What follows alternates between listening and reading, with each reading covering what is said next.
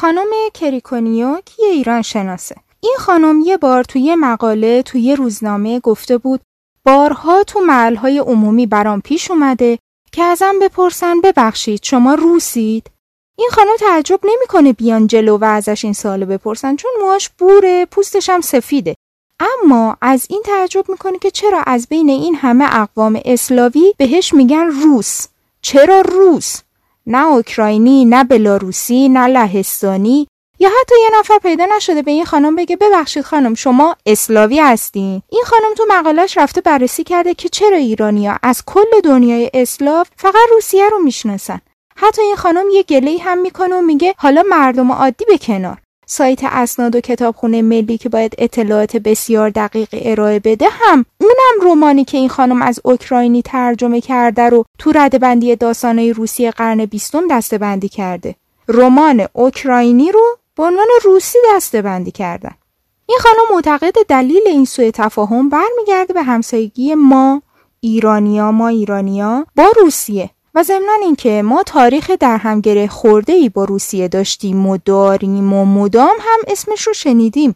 برای همین ما ایرانیا از کل دنیای اسلاف فقط روسیه رو می‌شناسیم. حالا چرا اسم این خانم رو آوردم؟ چرا حرفاشو گفتم؟ چون راستشو بخواین منم به همین موزل دوچار بودم. یعنی بار اول که کتاب کمونیسم رفت رو گرفتم دستم و تا آخر خوندم خب به کلیات کتاب و اطلاعاتی که در مورد کمونیسم می‌داد توجه کردم. خیلی خوب بود لذت بردم. در نظرش گرفتم برای فصل اول پادکست. ولی مدام سال مطرح می‌شد برام که انقلاب انقلاب چی؟ تیتو انقدر مهم بوده؟ استالین چه غلطی کرده بوده؟ اصلا اینجا چه خبره؟ چرا همه مردم اون منطقه با هم مشکل داشتن؟ چرا انقدر شبیهن و همزمان انقدر متفاوتن؟ همشون که اروپایی هن. چرا اون طرفیاشون انقدر خوش و خورم؟ این طرفیاشون انگار پس در مونده ها. برای فهمیدن این کتاب باید میفهمیدم که توی اون منطقه چه خبر بوده. تاریخش رو باید میفهمیدم. و حین تحقیقاتم فهمیدم شناخت تاریخ بالکان فقط یه کنجکاوی لاکچری نیست. مازاد نیست. باعث میشه اتفاقات تاریخی کشور خودمون از صفویه به این طرف رو هم بفهمیم. باعث میشه بفهمیم اروپا در آینده به کدوم طرف میره؟ سیاست های اقتصادی و اجتماعی دنیا کدوم طرفی میره چند تا سوال برای قلقلک دادن مغزتون بگم و بریم تو دل داستان بالکان تا حالا چیزی در مورد جنگای سرد یا جنگای هیبریدی شنیدید؟ در مورد اعدام های حزب توده ایران شنیدید؟ می‌دونید طالبان چرا شک گرفت؟ می‌دونید اتحادیه اروپا چرا شک گرفت؟ چرا اسرائیل شک گرفت و اصلا عربستان چطوری شد عربستان؟ چرا به یه تعداد کشور میگن بلوک شرق و اینا کجا قرار دارن؟ برای جواب همه این سوالا با آوید همراه باشید توی چند اپیزود آینده.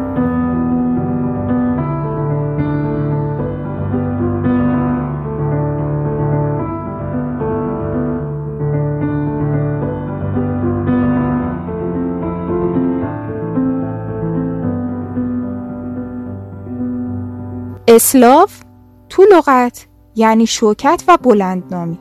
اینا اقوام هندو اروپایی بودن که قرن 5 تا 8 میلادی تو قسمت های زیادی از سیبری تا اروپای شرقی تا بالکان ساکن شدن. اسلاف ها رو اصولا به سه تا شاخه تقسیم می‌کنم. می‌خوام فقط اسما رو گوش بدید. فقط گوش بدید. اسلاوای غربی شامل چک ها اسلوواک ها لهستانی ها اسلاوای شرقی میشن روسا، اوکراینیا، بلاروسا. اسلاوای جنوبی هم که میشن بوسنیایی ها، سرب ها، کروات ها، مقدونی ها، بلغار ها، اسلوون ها نمی‌خوام اینا رو به ذهن بسپارید فقط می‌خوام دقت کنید که خیلی از اسمایی که قبلا شنیدید تو یکی از دسته های اسلاف قرار می‌گیرن. از بین این لیست چون روسیه برامون آشناتره با هم اول میریم سراغ کشور دوست و برادر. روسیه.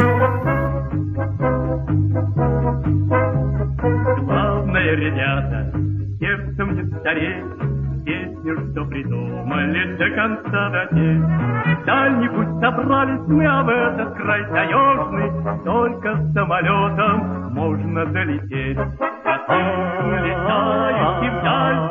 خیلی خیلی قبل مثلا قرن 5 تا 8 میلادی انقدر قبل روسیه مثل الان نبود که چند تا روستای کوچیک بود با دو تا شهر بزرگ کیف و مسکو اولین جایی که دولت تشکیل شد هم کیف بود بعد از چند سال که دولت کیف ضعیف شد یعنی از حدود قرن ده شهرهای مختلف روسیه افتاد دست شاهزاده های مختلف که کاری هم به کار هم نداشتن. مستقل از هم محدوده خودشونو مدیریت می‌کردن. این وضع بود و بود تا قرن سیزدهم یعنی زمانی که بلای مغلها افتاد تو جون روسیه.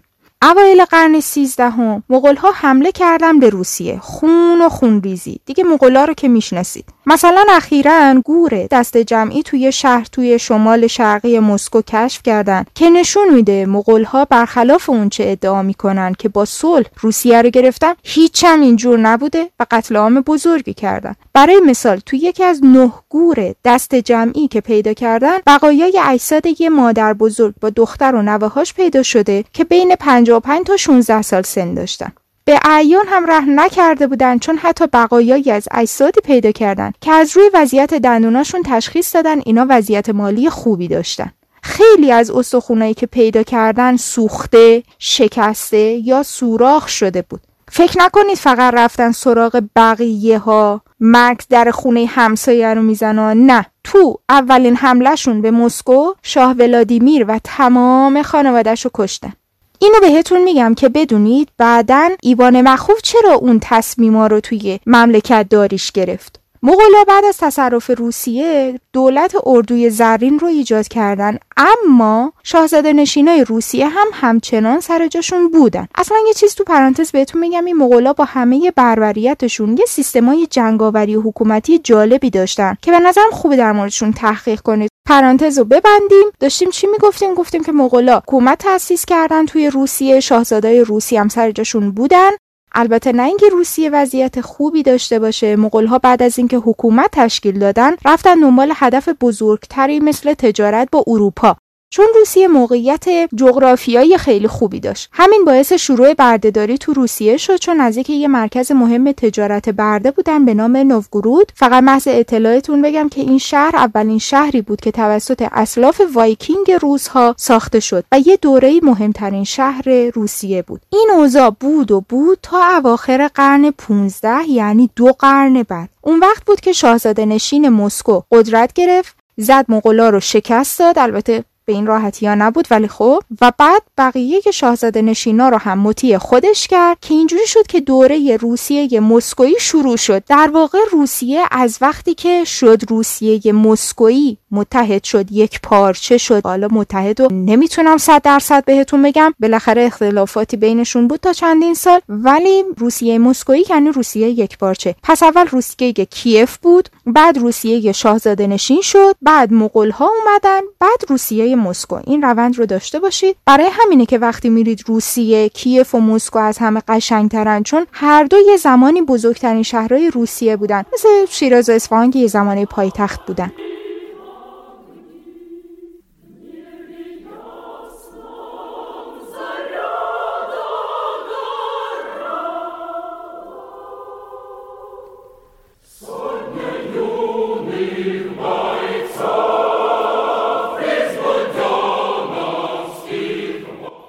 اولش یه کشور منسجم نبود. روند شکلگیری امپراتوری مسکویی و بعدش روسیه تزاری از زمان قدرتگیری ایوان چهارم یا ایوان مخوف شروع شد. ایوان مخوف همون کسیه که بهتون گفتم شاهزاده نشین مسکو بود و دوره روسیه مسکویی رو شروع کرد. این جناب ایوان سه ساله بود که پدرش فوت کرد و اینجوری گراندو که مسکو شد. بعد طبق وصیت پدرش که یه فرمانروای محبوب بود توی سن 16 سالگی با لقب تزار حکومت بر شاهزاده نشین مسکو و قلمروی اون روزگار روسیه رو دست گرفت. اصلا یه شخصیت عجیب و غریبی داشته این ایوان وقتی که در موردش می‌خونی. اولا که خیلی زود پدر مادرش رو از دست داد و مادرش سر ماجرای نایب السلطنگی پسرش خیلی از اطرافیان ایوان رو که قصد تاج و تخت و دخالت توی مملکت رو داشتن سر به نیست کرد. هرچند مادرش هم مسموم کردن و کشتن. اون خودش رو جانشین امپراتورهای بیزانس می‌دونست. می‌دونید که بیزانس میشه روم شرقی و غربی.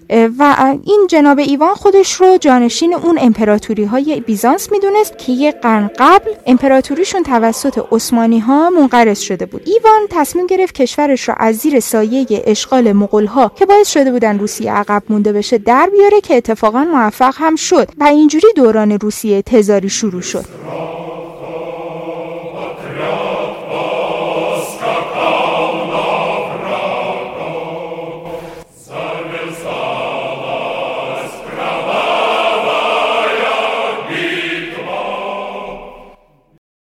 اکنون به نام پدر پسر و روح القدس. هزار مسکو دوک بزرگ فرماندوا و سلطان ایوان واسیلیچ تاج سلطنتی را بر سر می‌گذارد.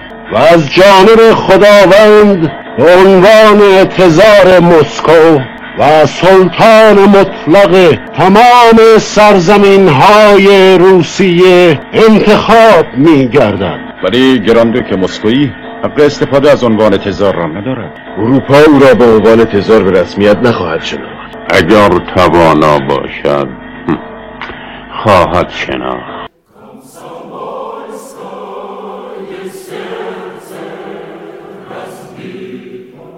این که بهش میگن ایوان مخوف یا ایوان سرسخت هم به خاطر بدجنس بودنشه. مثلا سر ماجرای ازدواجش.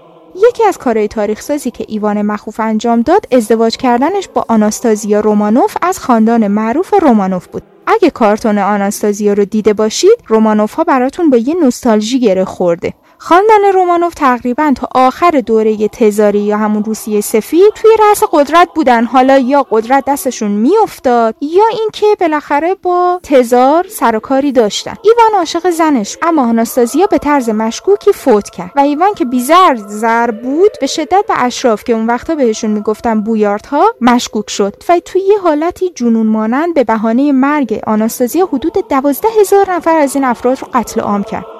یا مثلا تو یه مورد دیگه از این دیوونه بازیاش بر اساس یه نامه دروغی که ادعا می‌کرد مردم شهر نووگورود می‌خوان برن به لهستان ملحق بشن لشکرکشی کرد به اون شهر و نه تنها تمام مردم اون شهر رو شکنجه کرد یا کش که تا اونجا برسه هم روستای سر راهش رو آتیش می‌زد و مردمش رو میکشت و که البته ایشون چون خودش خیلی آدم پارسایی بود این کار رو داد دست سپاهیاش و خودش رفت عبادت کنه. بله ایشون خیلی آدم زاهدی بود. بعد از شکنجه زیاد هر کسی زنده موند رو دستور داد. از توی نووگورود جمع کردن. اووردن بهشون گفت ساکنان نووگورود که زنده مانده اید دعا کنید سلسله ما قرین پیروزی باشد. برای ارتش مسیح دعا کنید تا بر دشمنان آشکار و نادیدنی خود پیروز آیند. خداوند بر کردار اسقف اعظم پیمن و شریک جرم او داوری خواهد کرد. چه آنان مسئول این حمام خون در شهر شما بودند؟ اکنون وقت آن رسیده که از گریه و زجه دست بشویید. تازه یه قسمت کوچیکی از این دیوان بازی این بود. شکست ایوان مخوف توی کنترل لیوونیا و ساحل دریای بالتیک که با مقاومت لهستان و سوئد روبرو شد ایوان رو دچار جنون کرد. این جنونش باعث قتل یه تعدادی از نخبه ها و خالی از سکنه شدن یه قسمت از کشورش شد برای همینم بود که اقتصاد کشورش رو داغون کرد ولی خودش که طورش نشد همه یه بار افتاد روی دوش وارثاش. دیگه براتون بگم از این دیوونه بازیای ایشون در اواخر عمر با عزتشون مثلا لباسای نگهباناشو کرده بود مثل لباس راهبا دراز. با آستین گشاد و با شلوغ. به خودش هم می‌گفت رئیس دیر نگهبانان. بعد هر روز دست جمعی می‌رفتن مراسم مذهبی به جد می آوردن و خیلی هم مذهبی و معتقد بودا. حتی تعریف می‌کنن که همچین تو محراب کلیسا به سجده می‌رفت که پیشونی زخم می‌شد. البته این مذهبی بودنش و خرافی بودن افراتیش با به مردم بود. مثل خرافی بودن شاههای قاجار که همزمان تو مردم اون زمان ایران هم دیده می‌شد. بذارید براتون یه قسمت کوتاه از کتاب ایوان مخوف رو بخونم که خیلی دید جالبی از جو فرهنگی زمان ایوان مخوف بهتون میده. میگه که فون هربرشتاین سفیر معاصر امپراتوری روم مقدس می‌نویسد وضع زنان رقتبار است چون روزها هیچ زنی را پاک دامن نمی‌دانند مگر آنکه در خانه محبوس شده و اجازه بیرون رفتن نداشته باشد. هیچ زنی اجازه نداشت حتی با زن همسایه صحبت کند اما زنان فالگیر همه جا می‌رفتند. سراسر کشور در بند خرافات بود. در همه طبقات جامعه مسیحیت و شرک به هم آمیخته بود. هر رویداد کوچک زندگی معنایی داشت و حادثه ای را پیشگویی می‌کرد. مثلا صدا کردن گوش علامت آن بود که کسی مشغول بدگویی است. اگر انگشتان کسی میخارید نشان آن بود که سفری در پیش دارد. صدای قاز آتش سوزی را پیش بینی می‌کرد. اگر کسی آرزوی مرگ کسی را داشت باید مشتی از خاک زیر پای او را بردارد و با رمز و اشاران را در آتش بریزد. شنبه پیش از هفتمین یک شنبه عید پاک مردم در گورستان ها به رقص می پرداختند پنجشنبه قبل از عید پاک برای احضار ارواح کاه می سوزندن. اما هیچ یک از این کارها مانع رفتن مردم به کلیسا و رکوع و سجود و کشیدن علامت صلیب نمی‌شد. در بین طبقه اشراف شکوه نماز عشای ربانی ارتودکس روسی با شکوه البسه مؤمنان هماهنگی داشت آنان وقتی به صحن وارد می شدن مانند کشیشان لباسهای فاخر در بر می کردن. خداپرستان طبقات بالا کلاهی مخروطی به سبک کلاههای ایرانی با لبه پوست دوزی شده به سر می گذاشتن. چند پیراهن گلدوزی شده را یکی پس از دیگری روی هم می. بلندی این پیراهنها تا سر زانو می رسید. روی این پیراهن ها ردایی زربفت بلند در بر می کردن و کمربندی زیر کمر می بستند که بردستگی شکمشان بیشتر نمایش داده شود. به این کمربند خنجر و قاشقی آویزان می کردن. سرانجام روی تمام اینها قبای ابریشمی بلند با حاشیه پوست برتن می کردن. زنان طبقات اشراف بیشتر غرق لباسهای فاخر بودند. بعضی از این البسه گشاد و برخی تنگ بود. بعضی ابریشم و بعضی زربفت و بعضی جواهر نشان و پوستوزی شده. این زنان گیسوان خود را با کلاهی از پارچه کتانی لطیف که زیر چانه گره می‌خورد میپوشاندند. گردن و مچ دستانشان پوشیده از جواهر بود. چکمه های بلندی از چرم رنگین مرواری دوزی شده به پا می کردن و بهتر است بگوییم زنان طبقه بالا به تمام معنی جواهر بودند و نمی توانستند راحت و آسان حرکت کنند. مردان روسی ریش خود را نمی تراشیدند این کار نشانه قدرت و موقعیت ممتاز آنها نزد خداوند بود چون خدا خودش هم ریش داشت. زنها به صورت خود پودر و سرخاب فراوان میمالیدند. نه برای زیبایی بلکه آنطوری که می‌گفتند برای پنهان داشتن شرم از نشان دادن پوست برهنه صورتشان بود. پوست برهنه بدن وسوسه ارتکاب دائمی گناه بود. انجام در این روز برای نخستین بار گراندوک مسکویی تاج تزاری تمام روسیه را در حضور شما بر سر می‌گذارد. بدین ترتیب است که او به قدرت نفرت انگیز اشراف روسیه و اربابان مستبد برای همیشه پایان می‌دهد. و از این پس سرزمین های روسیه واحد خواهد بود. در مقابل قدرت اشراف قدلم می‌کند. او چطور جرأت می‌کند؟ اما برای آنکه سرزمین های روسیه در یک دست استوار باقی بماند باید قوی بود. بدین جهت من از امروز یک ارتش دائمی ایجاد می کنم و کسانی که حاضر به خدمت در این ارتش نباشند باید در مخارج جنگ سهیم بشوند. بدین معنی که در زمان جنگ موظفند به دولت تاوان آسایش بپردازند. استثنایی هم وجود ندارد.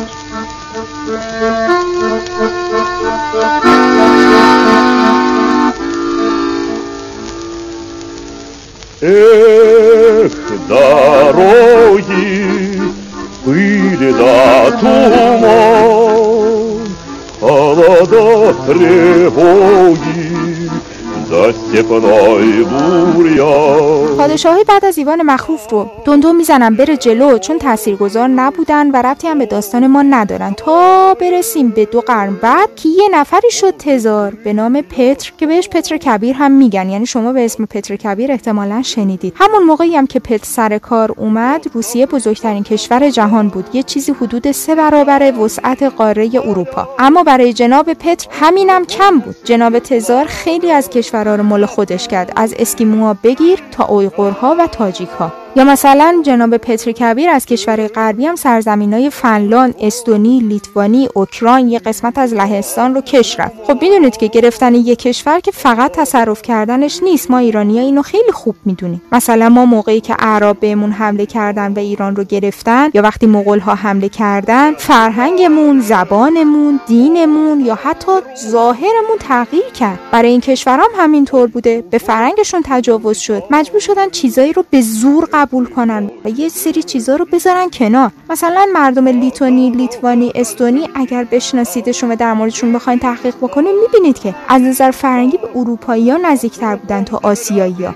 پس خیلی چیزا رو مجبور شدن بذارن کنار. نتیجه این کشورگشایی دیوانوار آقای پتر تشکیل یک کشور بسیار گسترده موزاییکی بود. بدون اینکه این اقوام با همدیگه سابقه تاریخی مشترک منافع مشترک فرهنگ و زبون مشترک سنت مشترک داشته باشن. خب آخه چی می‌خواد که خانواده رو کنار هم نگه داره؟ یه کشور مثل یه خانواده است دیگه. چی قراره اینو کنار هم دیگه نگه داره؟ خب نتیجه این شد که چه تزارها و چه بعدا کمونیستا مجبور بودن مردم این کشور پهناور چهل تکه رو با زور شمشیر کنار هم نگه دارن. اصلا نمی‌فهمم این همه هرس برای وسیع شدن چیه تو جون روسا؟ اصلا انگار یه زمان مود بوده کشورگشایی هی کشورشون رو بزرگ بکنن. فکر کن اون موقع از بالتیک تا اقیانوس آرام زیر چنبره روسا بوده اما پتر همین هم کمش بوده. می‌بینه نصف زمینایی که گرفتن که مال سیبریه با این همه کیابیا فقط 14 میلیون جمعیت کشورشونه. اونم تقریبا همه کشاورزن. در حالی که پتر رفته بوده اروپا رو دیده بوده. دیده بود به به چه فناوری دارن چه تسلیحاتی دارن چه مملکت داری دارن. پتر اولین حاکم روسی بوده که رفته بوده به اصطلاح فرنگ رفته بوده اروپا. تحت تاثیر قرار می‌گیره مثل ناصرالدین شاه خودمون. اما برخلاف ناصرالدین شاه که مثل یه پسر کوچولو بچه رایج مملکت رو برداره ببره اتک بی تک بخره بیاره برای حرم سراش پتر میشینه مطالعه می‌کنه ببینه چطوری می‌تونه تکنولوژی و سیستم سیاسی اونا رو بیاره تو کشورش. من نمیگم صد درصد موفق شده ولی تلاش خوبی هم کرده. همون موقع یه جشن می‌گیرن برای فتوحات جناب پتر و ایشون خودش رو امپراتور خطاب می‌کنه. و اینجوری رسما روسیه تزاری دوره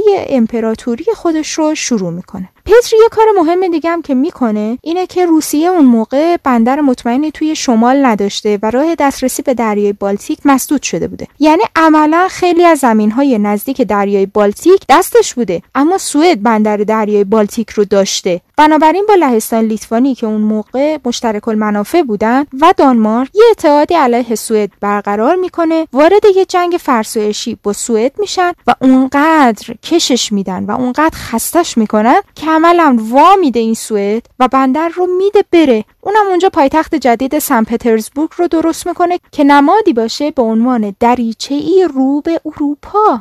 اینم بگم که زمانی که پتر فرمان احداث این شهر رو توی زمینای باطلاقی کرانه رود نوا صادر کرد همه مردم روسیه تصور می‌کردن تزار دیوونه شده. این شهر خیلی سرده. حتی تو تابستون هم خیلی خنکه. به دلیل همین شرایط بد آب و هوایی 100 هزار کارگر و مهندس در طی احداث این شهر مردن. اینو داشته باشید من آخرای اپیزود دوباره به این جمله استناد می‌کنم. بگذاریم. اگر با این وضعیت ارز روسیه طلبیدتون و رفتید روسیه حتما برید سن پترزبورگ رو ببینید مخصوصا کلیسای رنگ رنگ معروفش. وجب به وجب سن پترزبورگ ثبت یونسکو اصلا یه شهر فرهنگیه و واقعا پتر کبیر به هدفش توی احداث این شهر رسید. چند بارم اسم عوض کرده. لنینگراد پتروگراد اما آخرش دوباره اسمش شد همین سن پترزبورگ. اینا تنها کاره ای نبود که امپراتور پتر کبیر انجام داد. ایشون مجلس دوما رو منحل کرد و به جاش مجلس سنا یا همون شورای اعیان رو راه انداخت. براشون تعیین تکلیف کرد بهشون گفت که وظیفهشون فقط جمعآوری مالیاته نمی‌خواد هیچ کار دیگه ای بکنن. بعدش هم رفت کلیسای ارتودکس رو با ساختار حکومتی همراه کرد. مقام سراسقفی رو منسوخ کرد به جای شورای کلیسا قرار داد که ریاستش بر عهده یه مقام عادی دولتی بود. تمام حکومت های خودگردان محلی رو هم از بین برد. یعنی نه تنها یه استبداد کامل بلکه افزایش سه برابری مالیات برای مردم بدبخت. فکر نکنید حالا مثلا این کاری که فقط استبدادش این وسط خیلی پررنگه ها پتر کبیر کارهای خیلی عجیب غریبی هم می‌کرد. مثلا یه مدت رفت هلند و با نام مستعار و به طور مخفی به علاقه دوره نوجوانی خودش یعنی نجاری و قایقرونی پرداخت و حتی دیپلم کشتی سازی گرفت. با همون اسم مستعارش البته همچین بیفایده هم نبود این کارش چون تو دوران همین پتر بود که روسیه اولین کشتی های ناوگان دریاییش رو خرید. اما بعدیش به این بود که وقتی برگشت دستور داد همه باید ریشه بلند و لباسای بلندشون رو بذارن کنار مثل اروپایی ها بشن وگرنه باید مالیات ریش بدن. خب براتون گفتم که مردم روسیه اون زمان چقدر مذهبی سنتی بودن. به خاطر همین کلی پول از مالیات ریش روانه خزانه شاهی شد. شاید هم زبلش بوده نمی‌دونم. مردن پتر کبیر. اشراف زد و بند کردن و نذاشتن حکومت به دست دختره پتر برسه. و در عوض برادرزاده پتر کبیر یعنی آنا رو به فرمان روایی انتخاب کردن. و چون مثل پتر این آنا از کاخ کرملین متنفر بود بیشتر تو دهکده اسماعیل لوفسکی اقامت داشت و دفتر تزار رو کرد دفتر جاسوسی. این خیلی مهمه. این اولین قدمی بود برای احداث یه سازمان جاسوسی توی روسیه. البته آنا خیلی به فرهنگ و ادب روسیه رسید. اما جالبه بدونید که نادرشاه که تشخیص داده بود ارتش آنا ضعیفه بهش حمله کرد و شکستش داد. یه نقطه ضعف دیگه آنا علاقه زیادش به آلمانی ها بود. خیلی از منصب های مهم رو به دست آلمانی ها داده بود. مردم هم خوششون نمی اومد از این نفوذ آلمانی ها اصلا بهش می‌گفتن آنا آلمانی. برای همین وقتی که مرد دختر پتر کبیر که گفتیم حکومت رو از چنگش کشیده بودن بیرون از همین نفرت مردم از آلمانی ها به نفع خودش استفاده کرد خودش تو دل مردم جا کرد و شد ملکه. پایتخت رو دوباره برد به سن پترزبورگ و کاری کرد که تبدیل بشه به زیباترین شهر اروپا. الیزابت مثل یه فرزند خلف راه پدرش رو ادامه داد. آلمانیا رو کرد بیرون. تئاتر روسیه رو بهش حسابی رسید.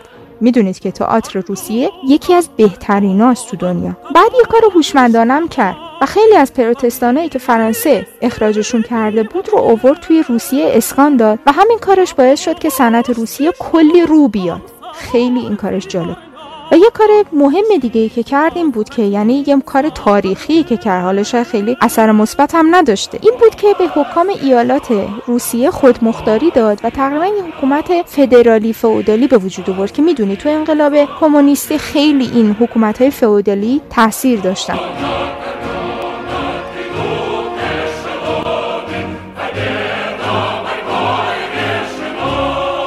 الیزابت هر چقدر عاقل بود خواهرزادش پتر سوم که بعدش انتخاب شد بیعقل بود. اصلا یه کار عجیب غریبی می‌کرد که باعث شد اشراف دیگه سر به نیستش کنن شاید تنها اتفاق مهمی که برای روسیه اون زمان افتاد این بود که الیزابت دست یه دختر آلمانی رو گرفت و به عقد این مرد سفیه در آورد که روسیه رو بعد از مرگ شوهرش نجات بده.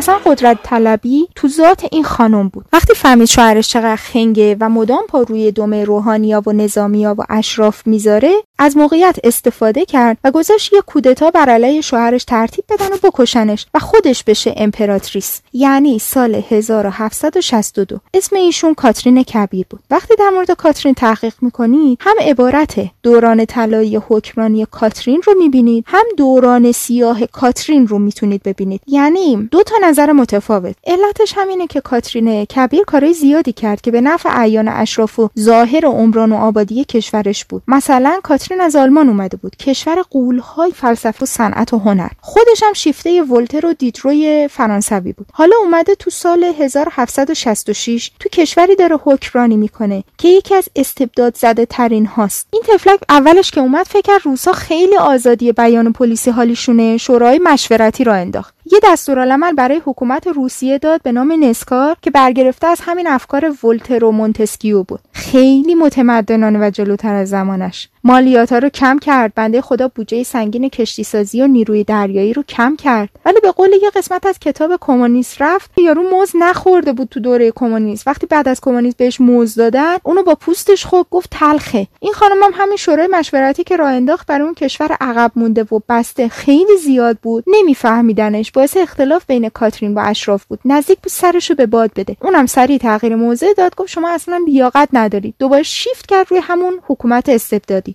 یه حدیثی داریم توی مذهب اسلام. میگه که مردم لیاقت همون حاکمی رو دارن که داره بهشون حکومت می‌کنه.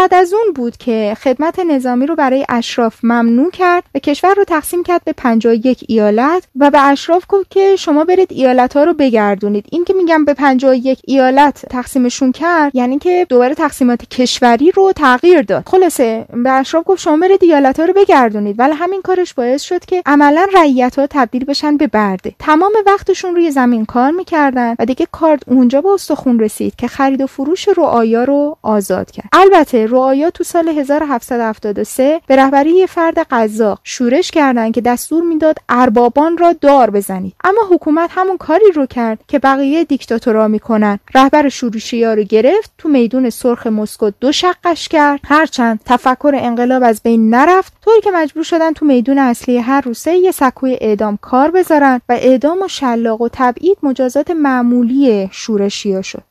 فکر کردین امپراتریس و خودشو درگیر شورش چند تا رعیت پاپتی می‌کنه. معلومه که نه. اون مست از غرور ابدی بودن دیکتاتوریش همون موقع مثل گرگی درگیر کمین برای کندن یه تیکه از امپراتوری عثمانی بود و موفق هم شد. و اینجوری از غرب مرزهاش به دریای سیاه رسید. بعدش مثل یه دلال زبل دید لهستان داره ضعیف میشه داره تجزیه میشه. اونم لهستان رو قلوپی قورت داد و مرزهاش رفت تا قلب اروپا. وقتی که کاترین داشت میمرد روسیه قدرت اصلی اروپا بود. زمان کاترین بود که ایران ناحیه قفقاز را از دست داد. ببینید به این راحتی ها نیست برنامه ریزی کردن. برنامه ریزی های سیاست خارجی و حتی جنگ برای اون زمان خیلی کار آسونی نبوده. یعنی طرف می‌خواسته که استراتژی بدونه سیاست بدونه سیاست خارجی حالیش بشه آدم زیرکی باشه آدم برنامه ریزی باشه. و اینها معلفه های یه حکمران موفق بوده که خانم کاترین داشتتش. اینجوری نبود که کاترین فقط استعداد داشته باشه ها. کاترین یه فرمانروای پرکار بود. 15 ساعت در روز کار می‌کرد. گزارش ها رو می‌خوند با مشاورش مشورت می‌کرد. به خصوص با صدر اعظمش که آدم عاقلی بود. به احکام رسیدگی می‌کرد مطالعه می‌کرد. به خصوص علاقه خاصی به ادبیات و فلسفه اروپای غربی داشت و حتی با نویسندهای مشهور مثل ژان ژاک روسو مکاتبه داشت. در نتیجه کارای اون بود که ارتش سازماندهی جدید شد. یادتونه که زمان آنا ارتش روسیه خیلی ضعیف بود. به سوء استفاده مالی و اداری رسیدگی کرد. آکادمی دوشیزگان اشرافی رو تأسیس کرد تا دخترای اعیان و اربابان خوب درس بخونن. این تقریبا جز اولین آموزش های رسمی و پیشرفته ای بود که دخترای روسیه دریافت می‌کردن. درسته که فقط مخصوص طبقه اشراف بود ولی همون تعداد هم خوب بوده و کار مهمی بوده. اون یه کار دیگه ای که کردیم بود که آکادمی زبان روسیه رو برای بهبود زبان روسی به وجود آورد. همین کارا رو کرد بهش لقب مادر وطن دادن.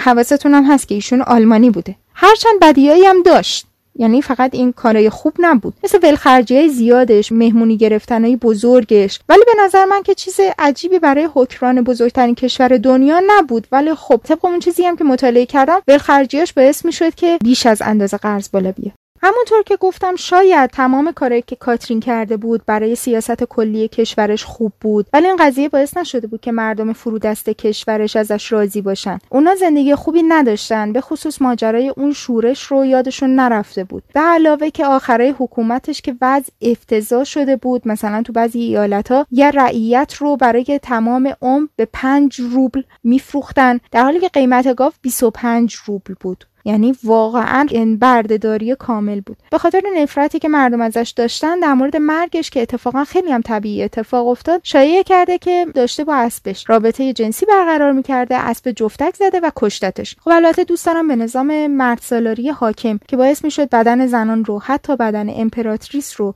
ملک شخصیشون بدونن و در مورد روابط جنسیش صحبت انتقاد و داستان پردازی کنن. در حالی که روابط امپراتوران رو طبیعی می‌دونستن هم توجه بکنید. مسلما پادشاه ها مشوقه های زیادی داشتن ولی فقط به مشوقه داشتن امپراتریس توجه می‌شد. خلاصه که کاترین کبیر مرد و دیگه کسی بعدش دنبال اصلاحات نرفت. همه امپراتورهای بعد از این خانم سنت پرست بودن تا یه زمان خیلی طولانی. کاترین تاثیر عمیقی رو روسیه داشت. با اینکه کاترین حتی یه قطر خون روسی تو رگاش نداشت اما در کنار پتر کبیر تنها فردی بود که توی سلسله رومانوف لقب کبیر گرفت. و جالب اینه که بعد از انقلاب اکتبر روسیه و به قدرت رسیدن کمونیستا همه مجسمه ها و بناهای یادبود تزارهای روسیه رو تخریب کردن اما مجسمه های پتر و کاترین کبیر سر جاش موند که نشون دهنده تاثیر عمیق این ملکه آلمانی توی تاریخ روسیه هست.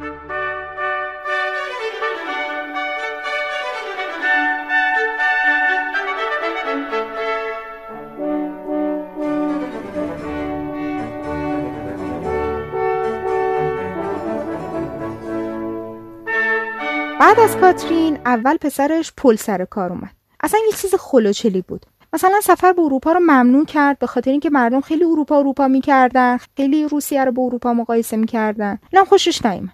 بعدش هم که با انقلاب فرانسه به شدت مخالف به خاطر اینکه باعث می‌شد مردم و جوونا و نخبه ها بفهمن که میشه انقلابم کرد. یعنی این شده براشون یه الگویی. حتی ارتش روسیه رو برای جنگ با انقلابیون فرستاد یکی نبود بگه اصلا به تو چه ربطی داره؟ خلاصه ارتش روسیه رو فرستاد برای جنگ با انقلابیون ولی این باعث شد که از فرانسوی شکست بخوره و این شکست باعث شد که شیفته ناپلئون بشه. خیلی مسخره است. بعد یه بدشانسی آورد که با بیدرایتیش قاطی شد. باعث مرگش شد رزونانس دادن با هم دیگه. انگلیسی ها بدون مقدمه رفتن جزیره مالت رو گرفتن که قرار بود مال روسیه بشه. پل هم عصبانی شد حمله کرد به هند. اه هند!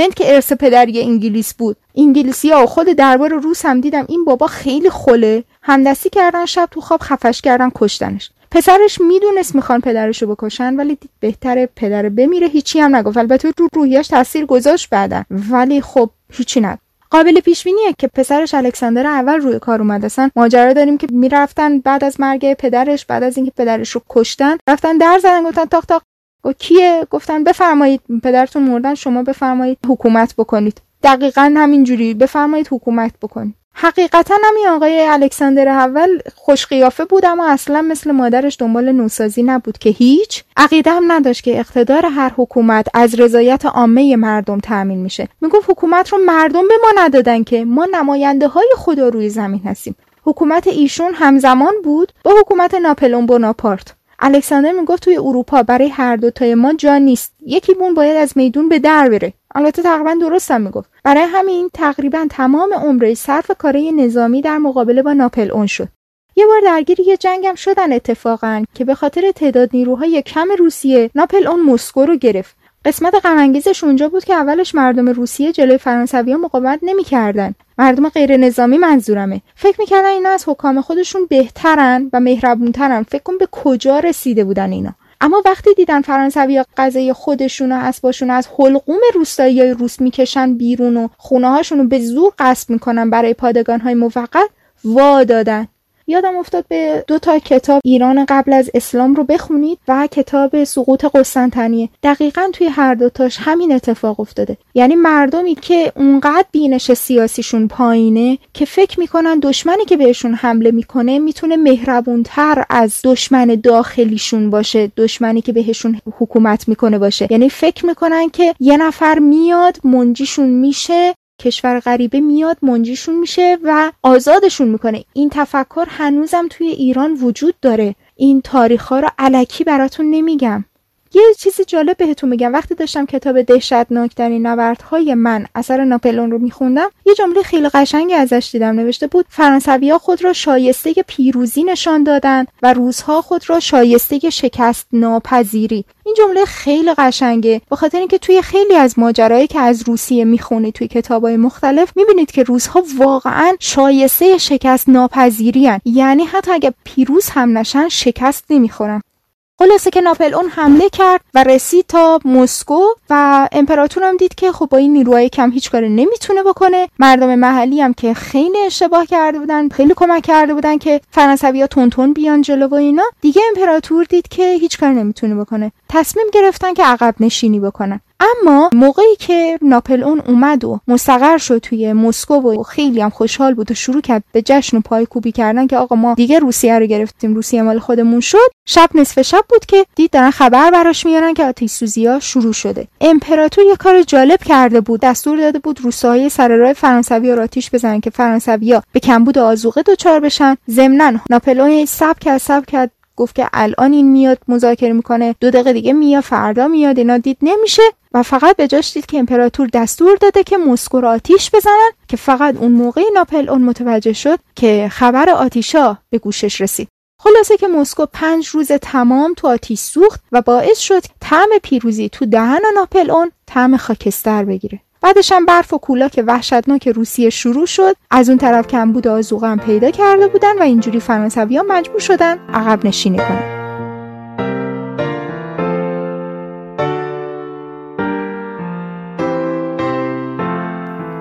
تنها داستان جالب زمان الکساندر اول نبود. الکساندر اول کارهای بزرگی هم کرد. مثلا سازمان پلیس مخفی رو که آنا پایه‌گذاری کرده بود منحل کرد که خب خودش کار شاقی بود برای یه دیکتاتور. ممنوعیت خارج رفتن هم که باباش گذاشته بود برداشت. خب واقعا این مسخره بود. برای آبرو خودش هم بهتر بود. برش داره. ممیزی و سانسور کتابا رو هم برداشت. آموزش پرورش هم اصلاح کرد. یه دستی به سر و روی زندگی برده ها و کشاورزا کشید. البته اولا اینا کافی نبود. بعدش هم مثل خیلی از دیکتاتورها بعد از یه مدتی از اقداماتش پشیمون شد و تقریبا بس مثل سابق شد که همه باعث شد دوباره نارضایتی مردم بالا بره. این تزارم مثل تزارای دیگه همش دنبال بزرگتر کردن مرزهای روسیه بود و حتی داشت نقشه می‌کشید یه قسمتی از آمریکا رو بگیره. اما این آقای الکساندر اول یهویی افتاد مرد. بعضی هم میگن کشتنش اصلا به ما چه؟ مهم این بود که بعدش نیکولای اول اومد سر کار. بعد از الکساندر نیکولای اول سر کار اومد. تنها قسمتش که به ایران ربط پیدا می‌کنه اینه که بگم اهنامه ترکمانچای مال زمان کشورگشایی این آقاست و برای همینه که الان به جای خریدن بلیت اتوبوس بین شهری برای یروان تفلیس مجبوری موارد خروج از کشور بدیم و ویزا بگیریم. تو پرانتز بهتون بگم که اسم قهرمان ملی که برخلاف بقیه شاهزاده قاجار خیلی آدم با جرب و وطن پرستی بود و برای جنگ گلستان و ترکمانچای خیلی تلاش کرد که ما پیروز جنگ بشیم و نشد عباس میرزا بود. اما مسلما یه دست صدا نداره. کمکی بهش نشد. نکردن. نخواستن. اگه خواستید می‌تونید در موردش خودتون بخونید. پرانتز بسته.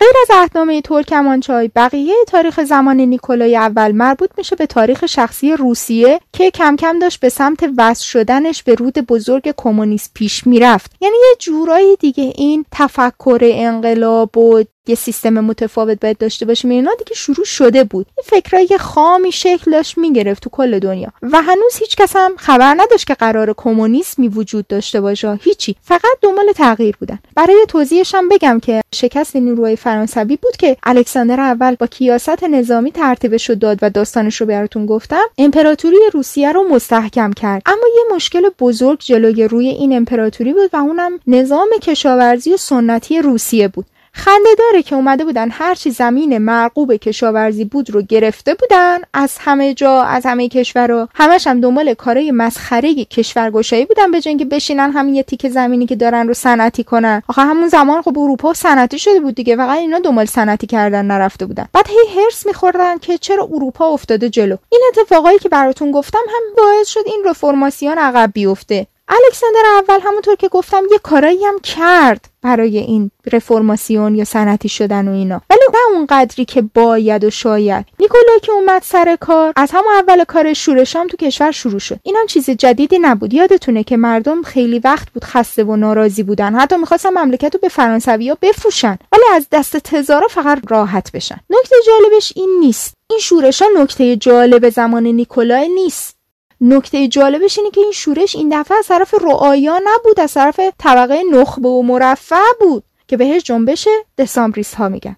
چون تو ماه دسامبر 1825 اتفاق افتاد بهش میگن جنبش دسامبریستا. ماجرا هم اینجوری شده بود که این طبقه نخبه یه تعدادشون از طرف تزار فرستاده شده بودن اروپا که چیزای نظامی یاد بگیرن. در واقع این برمیگرد به همون جنگ زمان ناپل اون جنگی که با ناپل اون داشتن. بعد اونجا که بودن توی اون جنگ بودن که هیچ بعدا هم یه سریشون فرستاده شده بودن اروپا که یه چیزایی یاد بگیرن. یه تعداد از این طبقه نخبه هم اون جز اون رهبرای شورشیاشون اصلا خارج از کشور درس خونده بودن. حالا یا با خانوادهشون رفته بودن زندگی کرده به اونجا یا فقط فرستاده بودنشون اونجا درس بخونن. خلاص آدمای چیز فهمی بودن و اروپا دیده.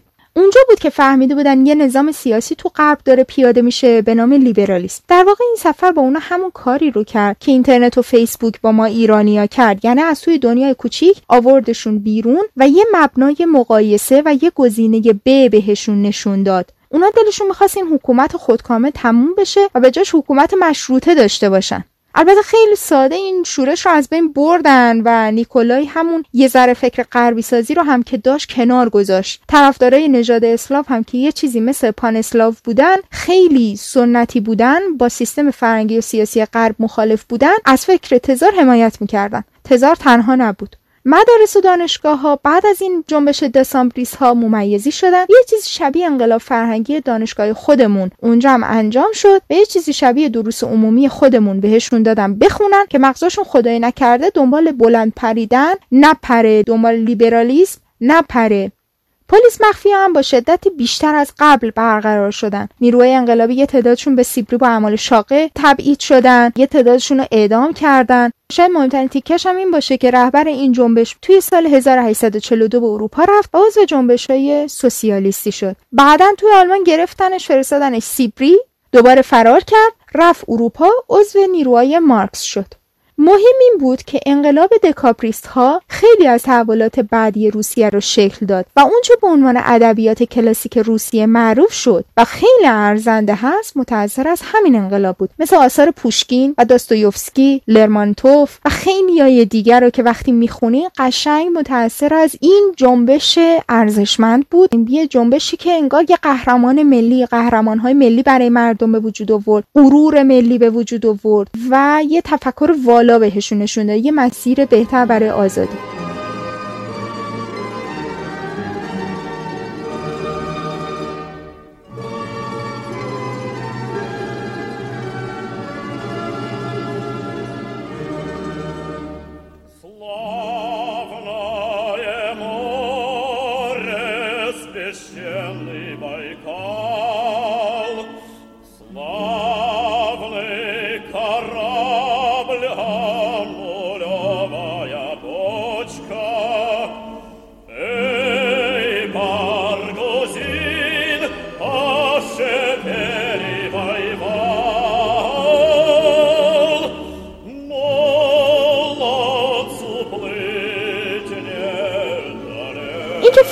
چون بخشی از روسا قیام کردن پس طالب تغییر حکومت بودن سخت در اشتباهین. مثل این میمونه که ما ایرانیا میگیم ما چون مل صدر سهروردی میرفندرسکی و غیره داشتیم حافظ سعدی فردوسی شاملو بهار و غیره داشتیم بیزایی کیارستمی و غیره داشتیم پس هممون فریخته و اهل فضل و کمال هستیم که این کاملا اشتباهه. دیگه خودمون با خودمونیم. می‌دونیم که اشتباهه. همونقدر هم اشتباهه که بگیم چون بخشی از روزها جلوی تزار ایستادن پس خیلی آزادی خواه بودن. برای محک زدن ملت یک کشور باید به انقلاب های مردمی اون کشور نگاه کنید. طبق یه نظریه اجتماعی که تو فصل سوم از پادکست داوید بیشتر بهش می‌پردازم روند رشد یه جامعه از روند رشد یه فرد عادی توی زندگیش پیروی می‌کنه. مثلا کودک اول فقط به برآورده کردن آنی قرائزش فکر می‌کنه. چیزای دیگه براش مهم نیست. حتی زبانش هم پیشرفته نیست و از داد و هوار استفاده می‌کنه. بعد وارد مرحله میشه که همه چیز رو جادویی می‌دونه و فکر می‌کنه صرف گفتن یه سری کلمات و کشیدن طرحها و نقاشی ها به وسایل یا چیزها جون میده. بعد فکر می‌کنه که دنیا گرد اون میچرخه و هر جور خودش فکر کنه همون درسته. کم کم بعد از اون هست که قانون مداری رو یاد می‌گیره اما قانونایی که از طرف دیگران براش تعیین شده و سفت و سختم به اونا میچسبه. اصلا انعطاف توش حالیش نمیشه. توی مرحله بعدی هست که به مرحله قانونگذاری می‌رسه. یعنی فرم های دیگه ممکن رو تصور می‌کنه و مقرراتی رو خودش برای خودش می‌ذاره. خودش برای جمع خودش می‌ذاره. و الاخر که به اون حالت های ممکن بتونه برسه. ممکنه پرخاشگری هم نشون بده. ولی حالا از کلمات بیشتری برای تعامل با آدمای اطرافش می‌تونه استفاده بکنه و می‌تونه وارد مذاکره هم بشه.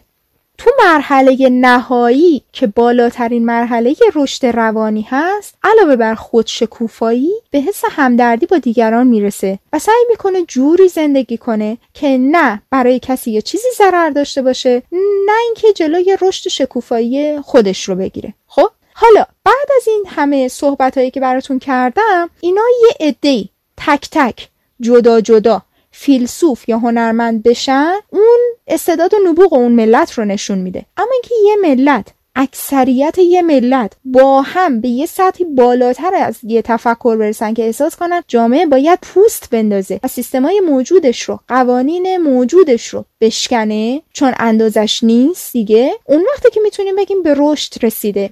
یعنی یه مرحله از رشد خودش رو از اون حالت کودکی خودش رو پشت سر گذاشته و داره به بلوغ نزدیکتر میشه. به بلوغ نرسیده ولی داره نزدیکتر میشه. به سمت بالندگی داره جلو میره. پس برای محکه یه ملت باید به انقلابهاش نگاه بکنید. اما به محتواش هم همونقدر باید نگاه کنید. اینکه انقلاب بعدی ما انقلاب شکم و زیر شکم باشه یکی از بزرگترین ترسای منه. شما برای مثال به دستنوشته مارکی دوکوستین اشرافزاده فرانسوی نگاه بکنید. این آقا تو سال 1839 یعنی خیلی بعد از این ماجرای اکتبر و اینا. اومد روسیه وقتی سن پترزبورگ رو دید اینو توی کتابش به نام سفر به زمان ما نوشت. دوست دارم که شما هم اینو در جریانش باشید. این آقا میگه امروزه در پاریس یا روسیه میشنوید که عده زیادی از روزها نسبت به تاثیر کلام معجزه آسای امپراتور ذوق زده می‌شوند و در حالی که احساس غرور می‌کنند هیچ کس نسبت به روش های به کار گرفته شده دلش نمیسوزد.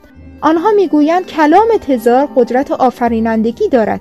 بله به سنگ جان میبخشد اما این کار مردم رو می‌کشد. با وجود این پیامد کوچک همه روزها مفتخرند به ما بگویند می‌بینید در کشور شما برای بازسازی تئاتر سه سال روی روش های کار بررسی می‌کنند در حالی که امپراتور ما بزرگترین کاخ دنیا را در یک سال بنا می‌کند. این پیروزی کودکانه به بهای مرگ هزاران کارگری تمام می شود که قربانی این ناشکیبایی شکوهمند این رویای شاهانه می شوند که اگر از زبان مرسوم استفاده کنیم به یکی از افتخارات ملی تبدیل می شود به نظرشان چندان گران نمی آید اما از آنجا که من فرانسوی هستم در این کار تنها کوته نظری غیر انسانی می بینم اما از یک سر این امپراتوری پهناور تا سر دیگرش حتی یک صدای اعتراض به این لگام گسیختگی های حکومت مطلقه بر نمیخیزد. در مورد روزها کوچک و بزرگشان می شود گفت که آنها از بردگی سرمست هستند.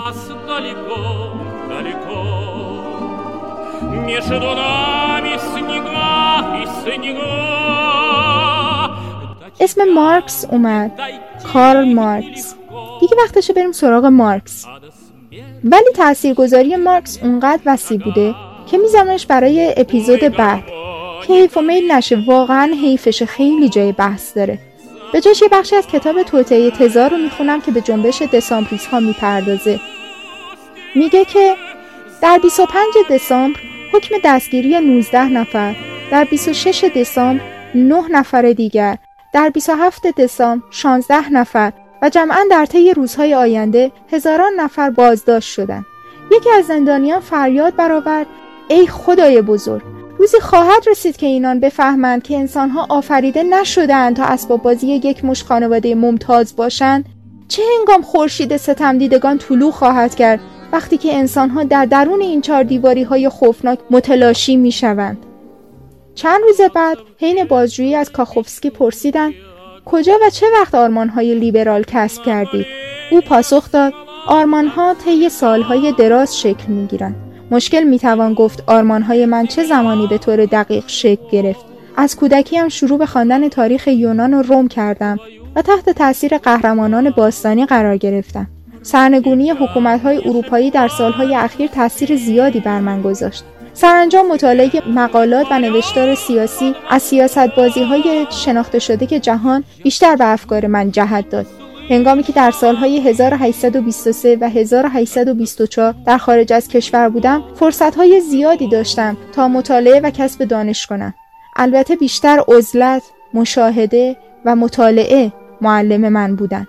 او به دادیارها و قضات نگفت که در پشت سر کلمه عزلت چه چیزهایی پنهان بوده تنهایی فقر و از دست دادن تمامی دوستان و خیشاوندان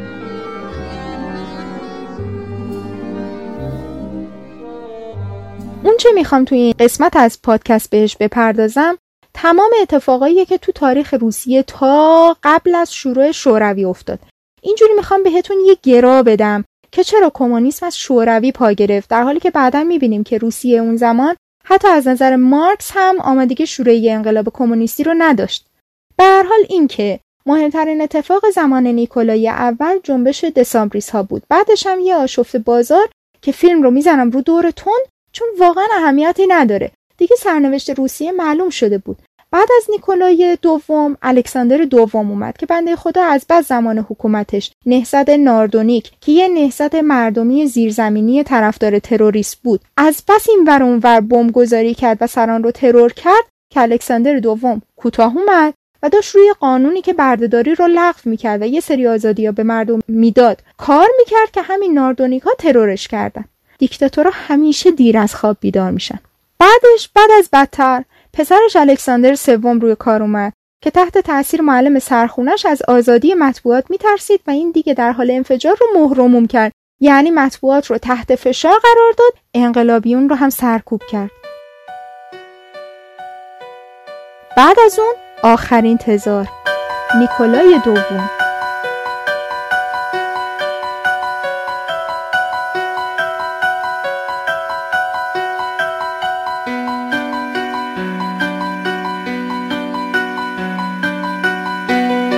نیکولای دوم که روی کار اومد یه آش شل قلمکار سیاسی توی مملکت بود. اشراف و عیان دلشون سلطنت مشروطه می‌خواست. انقلابیون جامعه گرا می‌خواستن زمین بین رعایا یعنی افرادی که واقعا روی زمین کار می‌کردن تقسیم بشه.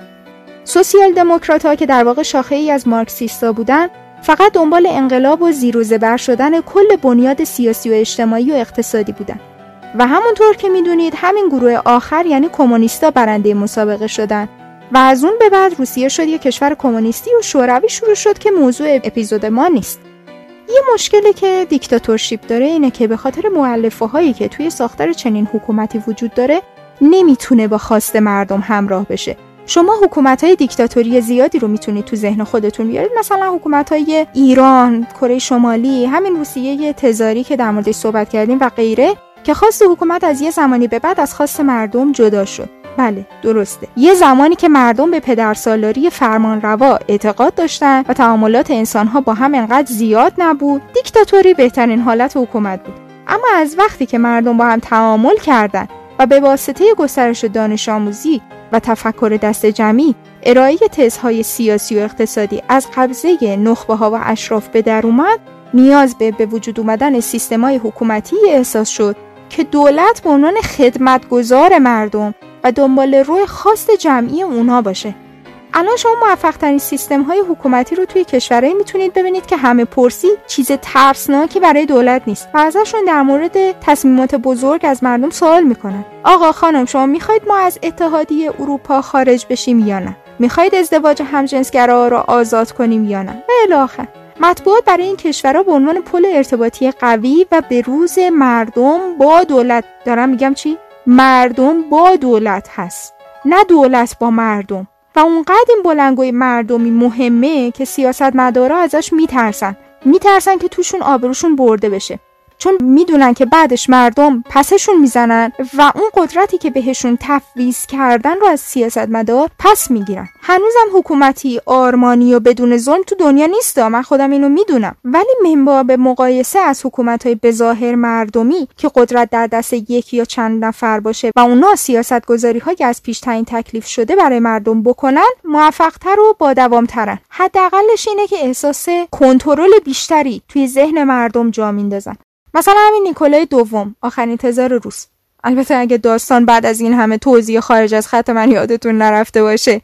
تو اون زمانی که مردم میگن ما اصلاحات می‌خوایم ما رفراندوم می‌خوایم ما تغییر قانون اساسی می‌خوایم اصلا ما قانون اساسی می‌خوایم ما چه و چه می‌خوایم. این آقای نیکولای مثل هر دیکتاتور دیگه ای اونقدر تو برج آج خودش گیر افتاده بود که به قول شاه پهلوی صدای انقلاب مردم رو دیر شنید. شنید. ولی موقعی که داشتن سلاخیش می‌کردن. در عوض وسط اون بلبشو گیر داده که یه بندری هست مال چین که اتفاقا مثل هند که ارث پدری انگلیس بود این بندر هم ارث پدری ژاپن بود. حمله کردیم بندر رو بگیره. گفت نه اینجوری پول کمتری می‌خواد برای تجارت دریاییمون خرج کنیم. آقا بیا برو به مملکتت برس.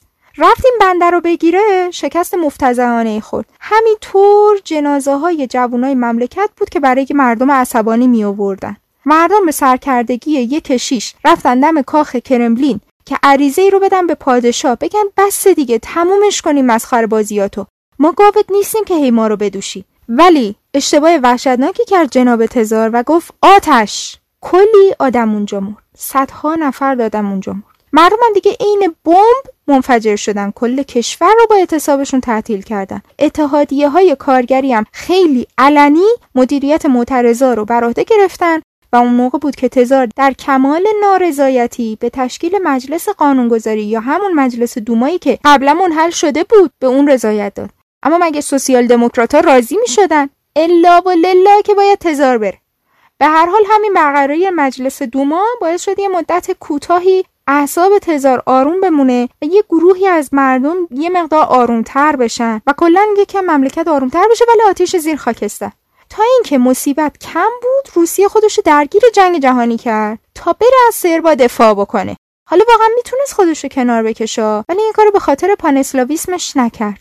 به هر حال در مورد روسیه تو جنگ جهانی اول اینش مهمه که کشته ها خیلی خیلی زیاد بود. آلمان هم شاهرگای تجاری روسیه رو بسته بود. قهدی اومده بود توی مملکت. آخرین تیر خلاص موقعی بود که مردم بینوا که از گرسنگی و بدبختی به تنگ اومده بودن مدام شورش می‌کردن و توی یکی از این شورش ها یه کارخونه مهم سن پترزبورگ اعتصاب کرد. کارگرا ریختن تو خیابون. درگیری خیابونی شکل گرفت. تزارم مثل یه بابای خوب فریاد زد اصلا شماها لیاقت ندارید برید سر کارتون. مجلس دوما هم نمی‌خواد داشته باشید. و همین شد که مردم دیگه تحمل نکردن. دوما تصمیم تزار رو قبول نکرد چون از مردم طبقه متوسط تشکیل می‌شد دیگه دوما. از مردم اشراف و طرفدار حکومت نبودن از مردم متوسط. شاهزاده لووف رو انتخاب کرد مجلس دوما. دولت موقت تشکیل داد و تزار رو مجبور به کناره گیری کرد. بعد لووف خودش رو کنار کشید. کرنسکی اومد که کرنسکی کاری به شوراها نداشت تاییدشون می‌کرد اما حاضر نشد از توی جنگ بیاد بیرون. مردم هم عصبانی شدن. تزار و کل خانوادش رو قتل عام کردن و روسیه تزاری بعد از 300 سال حکومت در اکتبر 1917 پایان گرفت. همون انقلاب اکتبر. در شبی بین 16 یا 17 جولای نیکولاس، الکساندرا، فرزندانشون، پزشک و سه خدمش ساعت دو نیم بامداد قتل عام شدند. این قتل عام به قدری وحشتناک بود که عوامل اجرای این حکم توی خاطراتشون بعدها به گریه های تزار توی آخرین لحظه های عمرش اشاره می‌کنن از اون سمت هم خواهر و اقوام دیگه تزارم قبل از اجرای این حکم هر کدومشون توی خونه هاشون به قتل رسیدن اما بر اساس مدارک و شواهدی که بعدها به دست اومد مشخص شد که لنین فقط دستور قتل نیکولای دوم داده بود و اعضای خانواده تزار و خدمش به طور غیرقانونی و فقط به تصمیم پروسکی رئیس زندانیان قتل رسیده بود. بعد از قتل عام تزار خانوادش بلشویکا جنازه اونها رو به 20 کیلومتری اقامتگاهشون بردن و داخل چای انداختن و برای اینکه شناخته شده هم نشن روی اونها اسید ریختن. اما بعد از گذشت 80 سال 17 ژوئیه 1998 بقایای اجساد نیکولای دوم و اعضای خانوادش به کلیسای جامع پتروپول توی سن پترزبورگ انتقال پیدا کردند و همونجا دفن شدند اما خیلی معتقد بودن که همه اعضای خانواده تزار توی اون شب به قتل نرسیدن و معتقد بودن که پسر و دختران تزار به فرانسه فرار کردند. توی سالهای بعد زنه زیادی پیدا شدن که خودشون رو آناستازیا دختر سزار معرفی می‌کردن تا وارث میراث بیشمار تزار باشن اما حالا بررسی علمی که بر مبنای دی ای هم بوده ثابت کرده که هر پنج فرزند تزار و والدینشون به دست بلشویک ها توی اورال کشته شدن. چون بلشویک ها میترسیدن که سربازان روسیه سفید که توی اون نزدیکی مستقر بودن اقدام به نجات خانواده تزار بکنن. بررسی دقیق علمی و سخونه پیدا شده توی دوتا گور در نزدیکی یکاترینبورگ نشون میده که تزار نیکولاس سوم و همسرش تزارین الکساندرا و هر پنج فرزند اونها کشته شدن. تنها راز باقی مونده اینه که دختری که کنار الکسی توی گوری جدا پیدا شده آناستازیاس یا ماریا؟ اما بعدها ایندیپندنت گزارشی منتشر کرد که الکساندر آودونین زمین‌شناس روسی اواخر دهه 1970 با کشف گوری دست جمعی دیگه در نزدیکی یکاترینبورگ به راز قتل تزار خانوادش پی برده. اما تا زمان انحلال شوروی خبر اونو منتشر نکرده. در کنار اینها دانشمندایی مثل پیتر جیل انگلیسی و پاول ایوانوف روسی هم تونسته بودن که DNA های کافی از استخونهای نه اسکلت به دست بیارن که نشون می‌داد پنج نفر از این نه نفری که اونجا دفن شدن اعضای یک خانواده بودند یعنی پدر و مادر و سه دختر.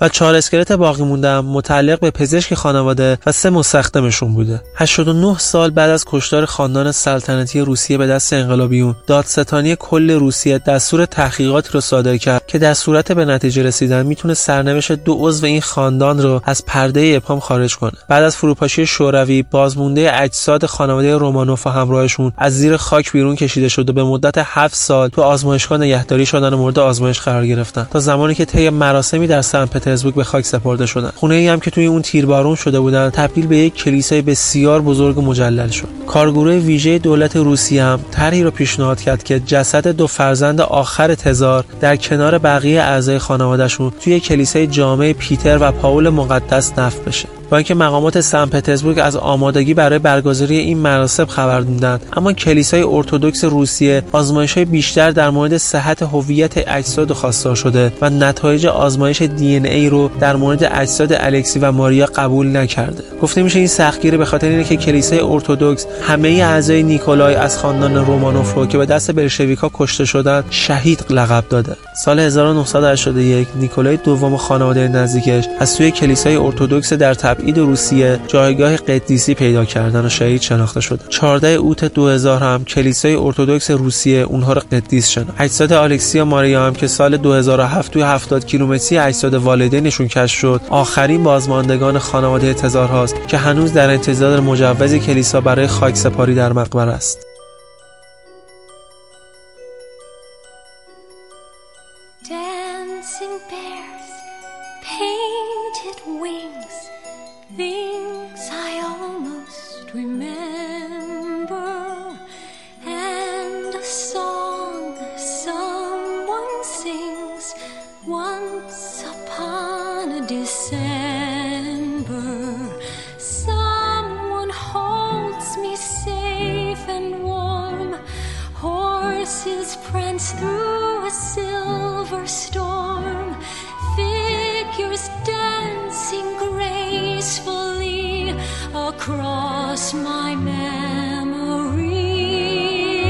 Memory. اون چه شنیدید قسمت های از اپیزود 3 پادکست رافکست بود. توصیه می‌کنم بقیه این اپیزود جذاب رو هم بشنوید. پادکست رافکست از اون پادکست های خیلی مورد تایید منه.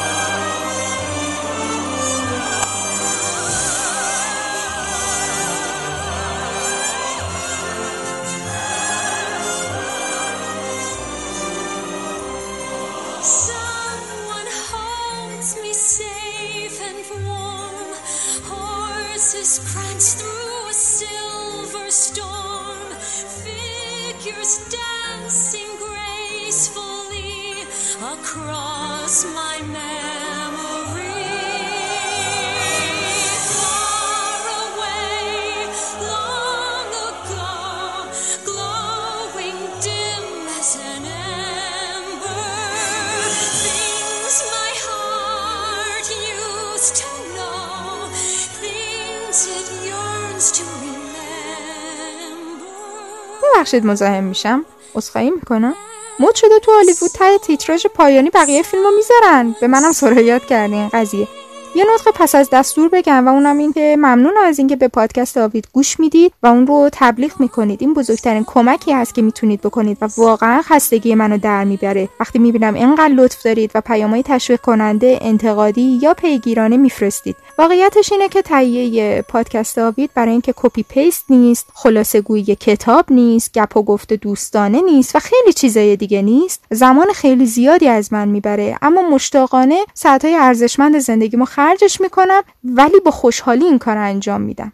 بی نهایت خوشحالم از اینکه میشینم برای پادکست وقت می‌ذارم. چون معتقدم اگه من از چیزی لذت نبرم چطور مخاطبم می‌تونه ازش لذت ببره؟ لذا وقتی در مورد پادکستم برای دیگران صحبت می‌کنید در واقع دارید به وقتی که برای این پادکست صرف کردم و صرف کردید ارزش مضاعف می‌دید. و این بی نهایت برای من ارزش داره. بسیار از شما ممنونم. متوجه شدم ولی که سبک پادکست آوید بین پادکست فارسی جدیده و برای همین گاهی شنونده هم گم میشن که باید بگن پادکست آوید چیه. نمی‌تونن بگن کتابخانیه نه موسیقیه نه گپه نه گفتگو هست نه داستانیه. از همه گیج کننده تر اینه که موضوعش انگار لایی می‌کشه هر دفعه تغییر می‌کنه.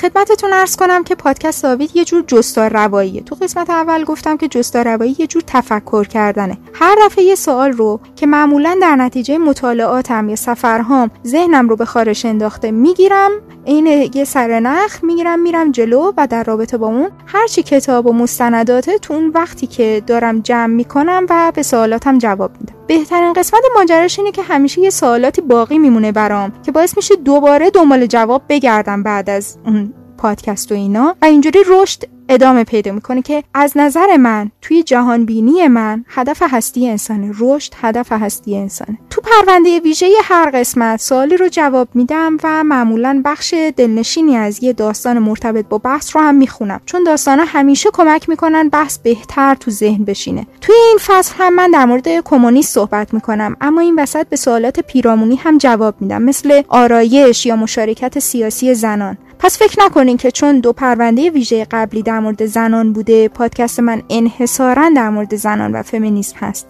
ضمنا مهمون هایی خواهم داشت که در مورد موضوعاتی بهتر از من اطلاعات دارن. میکروفون رو میسپارم دست اونا. اگه فکر می‌کنید می‌تونید مهمان آوید بشید حتما به هم ایمیل بزنید. و مسئله بعدی که بابت تاخیر یک ماهه من هست می‌خواستم توضیح بدم. توی انتشار اپیزود چهارم یه وقفه یک ماهه افتاد. من هر سال خورداد ماه رو به خودم اختصاص میدم و کل سالم رو برنامه ریزی می‌کنم. مثل همون کاری که خیلی از شما تو اسفند یا فروردین انجام می‌دید من این کار رو توی خورداد انجام میدم.